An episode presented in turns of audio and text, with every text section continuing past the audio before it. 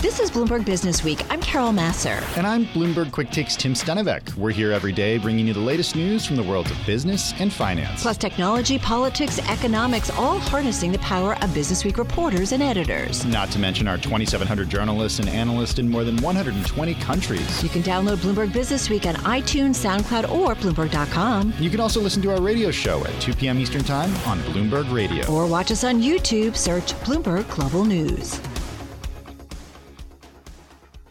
And let's set the Business Week agenda on this Monday. Joining us, Dave Wilson, stocks editor at Bloomberg News on the remote access in New Jersey. Kat Chiglinsky, finance reporter covering all things Berkshire Hathaway and Warren Buffett, because we've got some news from the weekend here at Bloomberg News. She's going to join us in just a moment on the phone in Virginia. Hey, Dave, let's kick it off with you. Uh, the trade today, how does it feel? What are you seeing? Well, I mean, there's a fair amount of movement among the economically sensitive areas of the market. All you have to do is look at the 11 main industry groups in the S&P 500. You see commodity producers producers at the forefront of the gains, uh, whether it be energy or raw materials. You know, uh, you had the folks at uh, Barclays come out and uh, take a more favorable view of the oil services. So one of the stocks that they uh, decided to raise their rating on, Baker Hughes, one of the best performers on the day in the S&P 500, up 8.7 percent. So that stock jumps out in terms of uh, its gain. you look on the other side of the ledger, you see Estee Lauder down 6.8 percent. Their fiscal third quarter results not going over well at all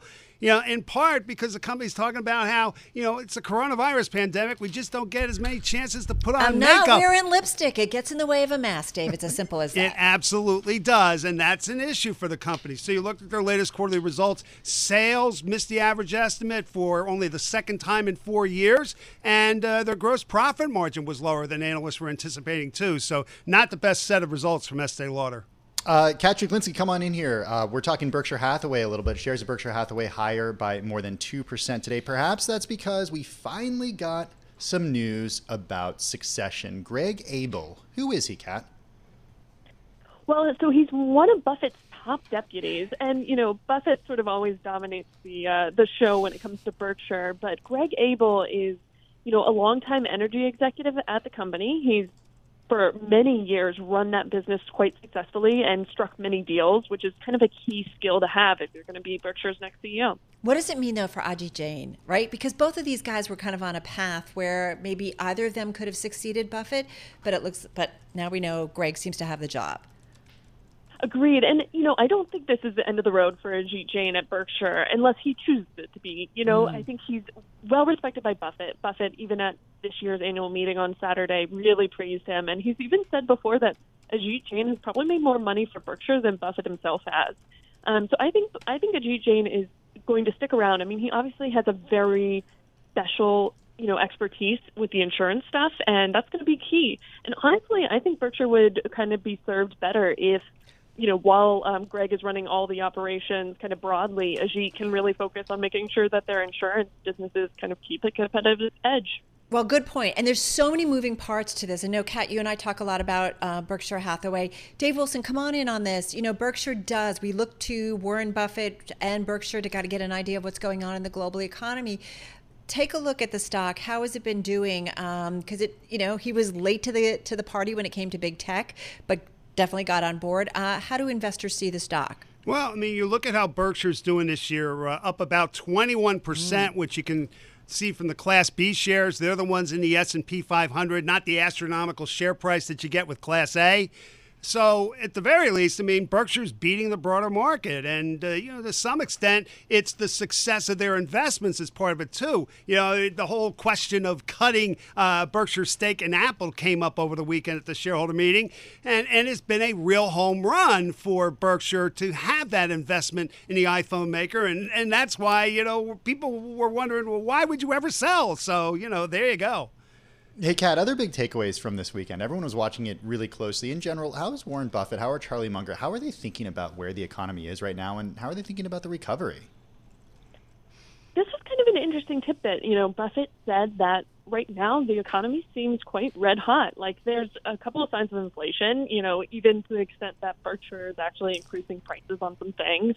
And so I think there's been this real indication, and I thought was what I thought was really interesting at the meeting is Buffett was sort of in a way apologetic about what had happened over the past year. Oh. You know, he he he wished he would have you know, taken more advantage of the the downturns in the market. He said it wasn't Buffett's or, or it wasn't Berkshire's finest moment, but to all fairness, you know, a lot was going on at the time, and he had to, as he put it, you know, he's Berkshire's chief risk officer, so he had to, you know, make sure that Berkshire was going to make it through the pandemic, and a lot was still uncertain last year, and and to Munger's point, you know, not every money manager can exactly point out the bottom of the market and spend all their money at that time.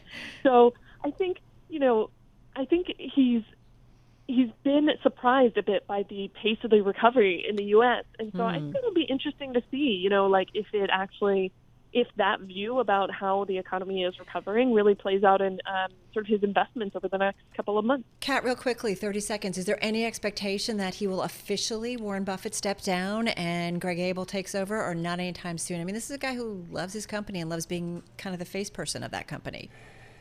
Yeah, and I think the way he phrased this confirmation that Greg Abel is going to take over if he steps down, you know, was a clear indication that he doesn't expect to anytime soon. and when you look at Buffett and Munger on stage at Saturday, I think there was still a sign that they really enjoy this. Yeah, so they were happy. That was great. 90 and great. 97. It's remarkable. It is remarkable.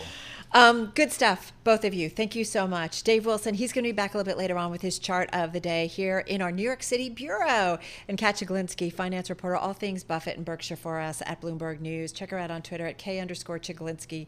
She's on the phone in Virginia. A lot going on. U.S. infections, though, did rise at the slowest pace of the pandemic. That's the good news, Tim. A reminder, though, that it's a global crisis. Daily deaths in India hitting a record 3,689 on Sunday. The number of cases show, did slow slightly, though.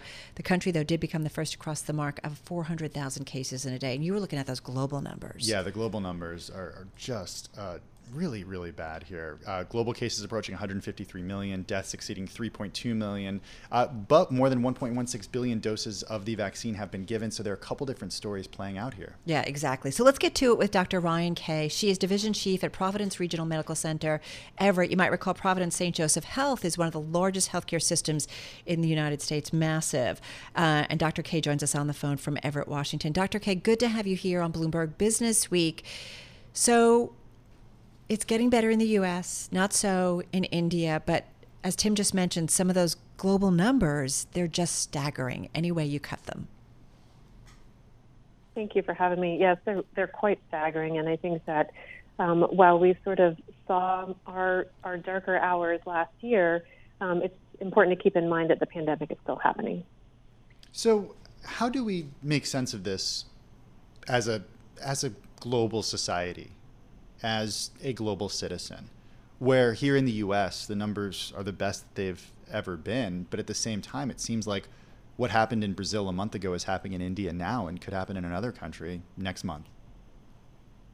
Well, I think we can't think of ourselves as um, divided communities. I mean, with global travel, global economies, things like pandemics can rapidly change and spread and and keeping that in mind and remembering that vaccination is the single most effective tool we have to fight this.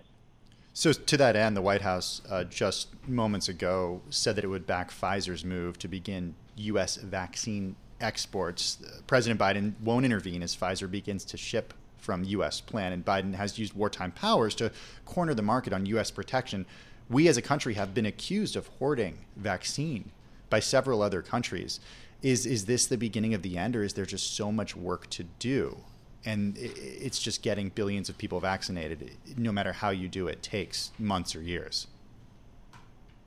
It does and i think that this is going to be you know the new influenza. We may see um, requirements for yearly vaccines and it's going to be quite the global effort to get everyone uh, or as many as possible vaccinated Dr. Keay, one thing we wanted to ask you because the West Coast and your region specifically, we've been talking with members uh, of your team and Providence St. Joseph Health almost from day one. And we're a little sensitive last week when we started to see another rise in cases out of the Pacific Northwest. What are you seeing? What are you hearing? Are you concerned that there's going to be a variant that creates another wave across the United States if we don't get enough of the U.S. population vaccinated? Well, it seems right now that the variants are responsive to the vaccine, as in the vaccine is protective to the major variants that we're seeing right now. And we have some new therapies that we didn't have previously, including some monoclonal antibody infusions. And so I don't think that we'll be in the exact same place, but I but I think it's important. You know, you've seen the news as state after state has decided to open up. Mm-hmm. That that this isn't over yet, and and I think that um, you know, everybody's ready to take a collective breath and just kind of let this go. It's been very stressful. It's been a very stressful year and a half. And um, I think if we uh, relax too much too quickly, then then we may see a backslide. I, I was just going to say, if, if, I had a buck for every time I used the word stress in the last week, I'd be a pretty rich woman. yeah, I might have. Absolutely. I might have years added to my life. Well, you know, I do wonder. Um, it's interesting because you do say we have new therapies so we've come a long way. So you're not concerned about, you know, that we're in a much better place, basically, whatever comes at us. Is that fair to say? We are in a better place. Okay. And as a clinician at the beginning, it was really scary. You didn't know mm. what, you know, all of the criteria for, for symptoms for COVID were changing. The um, protective equipment recommendations were changing. It was just almost a daily evolution, and you had to process all this information while trying to take care of patients, being worried about your own health, your family's health. We just have so much more information now that's helping us deal with this in a, in a logical and scientific way. What's a realistic way for us to think about life six months from now, one year from now? Are we still walking around wearing masks, or are, are we still seeing hotspots throughout the world? I think that we'll see hotspots flare throughout the world as we move forward. It's a virus, and viruses mutate. But if you think about an organism that wants to survive, they don't necessarily always mutate to get more deadly. They just get more infectious. So it may, as I, you know, I mentioned before, this may become just another flu. Um, and I think it's been a wake up call. It's been a wake up call for um, for all of us to to be wary, to be um, more cognizant of our activities, of basic things in the schools like washing your hands and sanitation and crowding and everything that can can lead to rapid spread of a pandemic. Dr. Keay, we got some some questions from a listener who who reached out wondering about long COVID. And early on in the vaccine effort, we heard anecdotal experience from people who had said that after getting vaccinated, their long COVID symptoms went away. What do we know at this point about the way the vaccine can, can change people's experiences who are so called long haulers? I don't think that it's really well understood the symptoms that last for a long time. I mean, the COVID vaccine is a little piece of the virus, the piece that, that gains entry into the cells and um, and starts uh, with the infection. And so, so I think that it's it's not entirely clear, but but what seems to be clear is it's likely an interaction with our immune, immune system and how our own immune system is regulating the symptoms. So, what about the idea of, of treatments for long COVID actually being something that we've made progress on? Have we, we you did mention treatments, but are the treatments there for people who have been sick for, for months? Well, a lot of the treatments that we're looking at right now are treatments that we have more for the acute phase of illness. Right. So when people initially get sick, and not so much for these these long symptoms. It, it it does seem like the long COVID is just something that is still not understood. It isn't. It really is not well understood. But I think there's a lot of diseases out there that are similar to that. You know, there are people who get uh, neurological diseases following viral infections like Guillain-Barré syndrome. There's mm-hmm. all sorts of things that are not as well known to the public because it wasn't this big pandemic, but um, but we're aware of in, in medicine um, and and is an area ripe for more research. Okay, so maybe because we have Niall Ferguson on later, and he's got a book out called Doom: The Politics of Catastrophe, and certainly looking at the pandemic and talking about our next disaster. I do wonder: are viruses getting much more potent? You know, we don't, the flu virus kills a lot of people also, and, and, we should put that out there. But I, I do wonder is there something happening with virus progression and development on a scientific and medical level that that makes you think, wow, we've we've really got to kind of get our act together here? I I don't think viruses are getting more potent. I think that our population is getting bigger and more concentrated. Mm. And the viruses are opportunistic and they're taking advantage of the fact that we're we're packed into this planet like sardines. it certainly feels that way. It, it does, but it, it also it, I think travel has a big part to play in this, doesn't it? The fact that, that intercontinental travel is, is just a, a thing that's you know we don't even shrug at. Oh, absolutely. Yeah. I mean, just think it, during the Spanish flu, if travel had right. been as prevalent as it is today, how that would have played out differently. Hey, just got about a minute and a half left here, but Women's Health Awareness Week, kicking it off on Mother's Day, May 9th. You think about this, preventive screenings. I think about it. And I know last year, as soon as everything opened up, I made sure I ticked off all of my boxes when I could get back to medical faci- facilities easily and safely.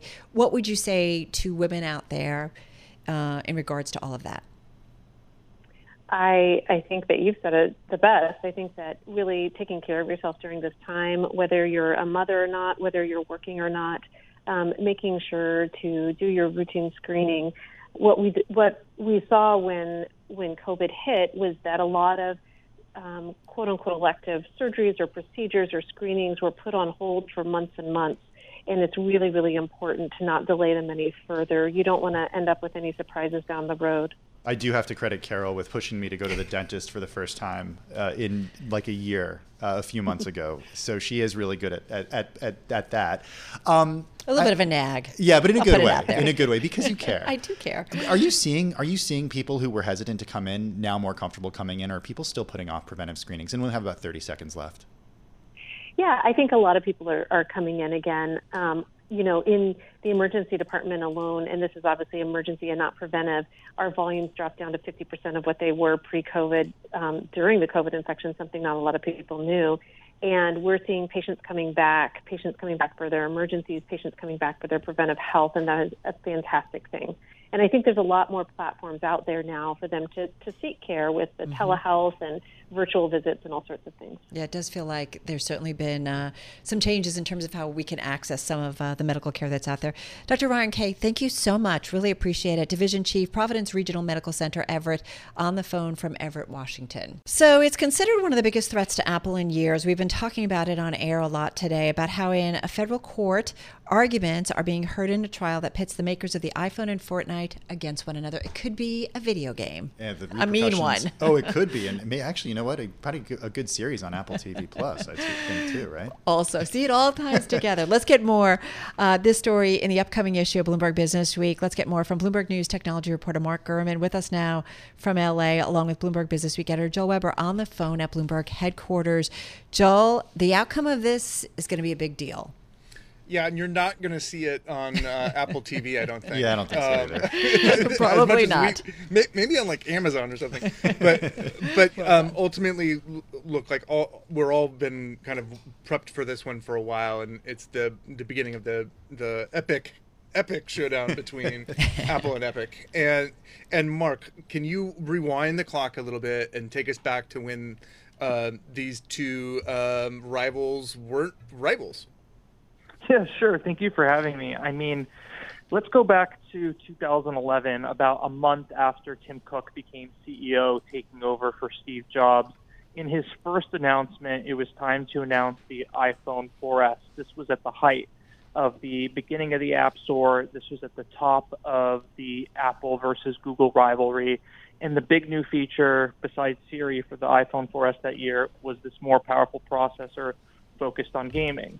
So, what better developer to have on stage to prove why you should buy the iPhone 4S? Tim Cook's first product? Well, Epic Games. They came on stage to show their new game, Infinity Blade 2, to show the power of both the App Store and that new processor. And now, today, obviously, circumstances between the two companies are much, much different. Mark, where did things go south? Things started to go south around 2017, 2018 at the beginning of Fortnite. Fortnite was this new key game coming from Epic. It quickly became extraordinarily popular and Epic was really, you know, minting cash from this game. And they were making close to potentially a billion dollars a year, or they projected they would be making a billion dollars a year from, from the App Store on Fortnite. And when you're making that kind of money, you're starting to give Apple commissions well north of potentially two to three hundred million dollars a year. Now, Epic is a big company, but even for a company the size of Apple, having to pay out of pocket three hundred billion dollars, sorry, three hundred million dollars before tax for that for that income, that's pretty significant. And Hey- that's really where the relationship begins to rupture. Mark, who's got the tougher case here to prove? Ooh, for sure, Epic. I think this is an uphill battle for Epic, um, not because of you know my opinion or because of what consumers might believe, be because of legal paperwork and signatures. You know, I learned very early on that contracts are important, signatures are important, and your opinion of how horrible Apple might be in this situation. If you have signatures on paper, if it's a legal document in the eyes of the court, right, in the eyes of this judge, doesn't really matter. You know, for all intents and purposes, is Apple probably charging developers too much? Yes. Is Apple probably going a little too far by requiring people to use its payment system and blocking alternative app stores? Yes, a more open platform like Android, while still preserving privacy and a good user experience, would be wonderful. But all that is not really relevant for this particular case. I still think, though, that Apple will have to make some changes to really appease developers and users alike into the future. So, so Mark, you know, what are you going to be watching for in this case? Obviously, there's going to be that outcome, but along the way, there might be some other things that um, will will catch everyone's attention. What, what could some of those end up looking like? Yeah, so actually have been going through some of the filings, the different discovery and pieces of evidence, and one that I'm actually working on a story right now about um, that was obviously already discussed publicly in the, in the hearing this morning, is that Phil Schiller, who now runs the App Store and was previously Apple's marketing chief before about a year ago, sent an email to Eddy Cue, who was head of the App Store 10 years ago, in 2011, sort of floating the idea of needing to reduce the App Store commission. Now, this was in 2011 that they wanted. They were talking about reducing the commission from 30% because they were getting super pro- profitable. Well, Apple didn't really make any real change to the commission structure until a few months ago, instating a 15% reduction for developers who generate under a million in revenue. Which, of course, as we all know, is not relevant to Epic because they don't make under a million a year. They make bil- over a billion a year potentially. Right. So, what are the repercussions if, if Apple ends up winning this? Because it's not just Epic that wants to, to Apple to take a smaller cut and, and wants more freedom to do what they want to do within the App Store and on their own apps. Uh, who else would, would benefit if, if Apple ends up losing this case? Yeah, if Apple, ends up losing the, this case, you're going to see the floodgates open. You're going to see Spotify wanting a very similar deal to Epic. You'll probably see that uh, motion for that nearly immediately. Other big developers who generate that kind of money, you know, Netflix, Spotify, Pandora, all these big players, they would be using Apple's payment system for sure because it's a so much better user experience if they didn't have to give that commission to Apple. So that's really what all the big guns want. They want the ability to use you know, a built-in payment network without giving Apple a commission. If Apple wins the lawsuit, you're going to see a lot of developers up in arms, and you might see, you know, a stronger regulatory push from, you know, antitrust officials. I really think that even if Apple, you know, wins this war, right, there's so much more to come. I know exactly. Get ready. Hey, is Tim Cook going to testify? Should we anticipate that at all, Mark? You should, yeah. Tim Cook is likely to testify. I would guess in about a week, week and a half or so, uh, Okay. onto the App Store. Uh, I'm looking forward to Phil Schiller's testimony this morning, who was in charge of the App Store and was the author of the email I mentioned. I'm looking forward to reading your story about his testifying. All good stuff as always when it comes to anything and everything Apple. Mark, thank you, thank you. Mark Gurman, technology reporter at Bloomberg News. This story in the upcoming issue of Bloomberg Business Week. It'll be on newsstands later on this week, online and on the Bloomberg. Joel Weber, or thanks to him as well. Editor, Bloomberg Business Week, back at Bloomberg headquarters.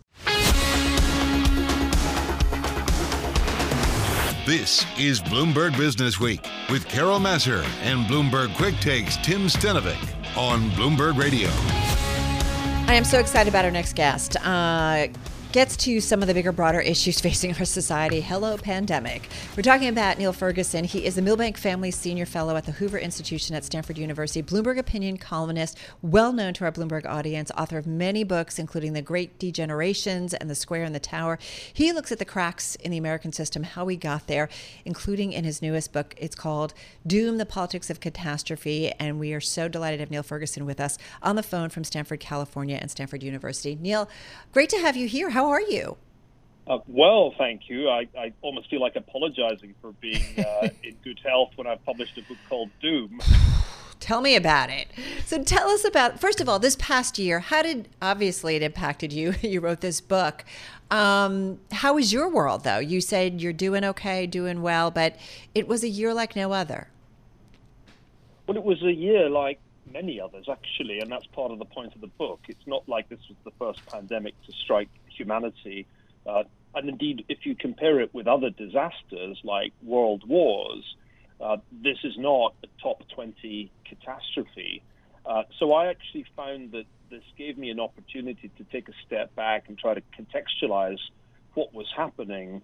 There, there is a, a, a strong predisposition in our media today to say that everything is unprecedented, which just means we don't really know the history. Mm-hmm. The point of writing Doom was to remind people that, for example, the 1918-19 influenza pandemic was far, far worse, killed uh, a far larger share of the world's population. Actually, to date, this one is closer to the 1957-58 mm. influenza pandemic, which not many people remember. And as for world wars, which you know my grandparents uh, lived through, uh, this is actually, uh, although it might not seem that way on, on TV, this is really getting off lightly by historical standards. Well, it certainly doesn't feel like it right now, uh, living through this, because I think for a lot of people, this is our first pandemic, even those who were alive during the one in the 1950s, and the very few people who are still around from the, the one in the, you know, 100 years ago at this point. But I wonder about the response, especially from governments like the UK and the US, because early on in the book, you say it's kind of too simple to to say that populist leaders were early on were the reason why those responses from those countries weren't the right isn't the right way to look at it because you, you, you compare the case with Belgium and, and Belgium didn't have a, a, a great response either. Right. The excess mortality in Belgium last year was higher than in the US uh, or the UK. I think the narrative that the excess mortality in the US was Donald Trump's fault, or in Brazil, Jair Bolsonaro's, the UK, Boris Johnson. Now in India, it's, it's all Narendra Modi's fault. This is a, a very tempting narrative because we want to kind of pin the blame on the, the person at the top. But when you look at uh, the global picture, it's not quite so clear cut because there were plenty of countries with non populist leaders that did disastrously. Peru has had about as bad uh, an experience as any country, and uh, the, the guy who uh, was in president there uh, was not a populist. He only became president uh, almost by by accident. So I think there's a kind of temptation to simplify this story. And the way I would put it is this. In the U.S., Donald Trump made a whole succession of mistakes. It's tedious almost to list them all. He clearly misjudged the problem in, in multiple ways. Uh, there's nothing in my book that says he did a great job. But if we think it was all Donald Trump's fault that CDC completely screwed up testing in the first months of the pandemic, that we had no contact tracing system of the sort that they were able to do in Taiwan and in South Korea, and that we utterly failed to quarantine the people that were likely to be infected, that, that, that can't all be attributed to the President of the United States, who presides over a huge and complex bureaucracy, part of which has more or less one job, which is to deal with a crisis like this. And I think one has to say that the public health bureaucracies on both sides of the Atlantic did very badly compared with, say, Taiwan or, or, South Korea. The fact that they managed to contain the pandemic so successfully tells us that there was a much better playbook than the one that we used. And yet we told ourselves that we had very high levels of pandemic preparedness. So the flip side, well, the other side of this coin is the countries that did respond well, Taiwan and South Korea, among others. What what ties them together? Why did they respond well? Well, one answer is approximate answer. They learned the lessons of, of SARS and MERS, previous outbreaks of, of a new coronavirus that we kind of didn't pay enough attention to. But I think there's a better answer, which is that these are countries that have good reasons to be generally paranoid. If you're Taiwan, you're right next to the People's Republic of China that claims it owns you. If you're South Korea, you've got the crazies in the north to worry about. Israel also had a pretty good run apart from uh, one big spike last year. It also crushed the vaccination contest. And Israel has every reason to be paranoid. So I think the lesson that I learned from Doom is that it's better to be generally paranoid and worried about every potential contingency than to have one very detailed plan for a specific crisis that doesn't actually work when the crisis strikes.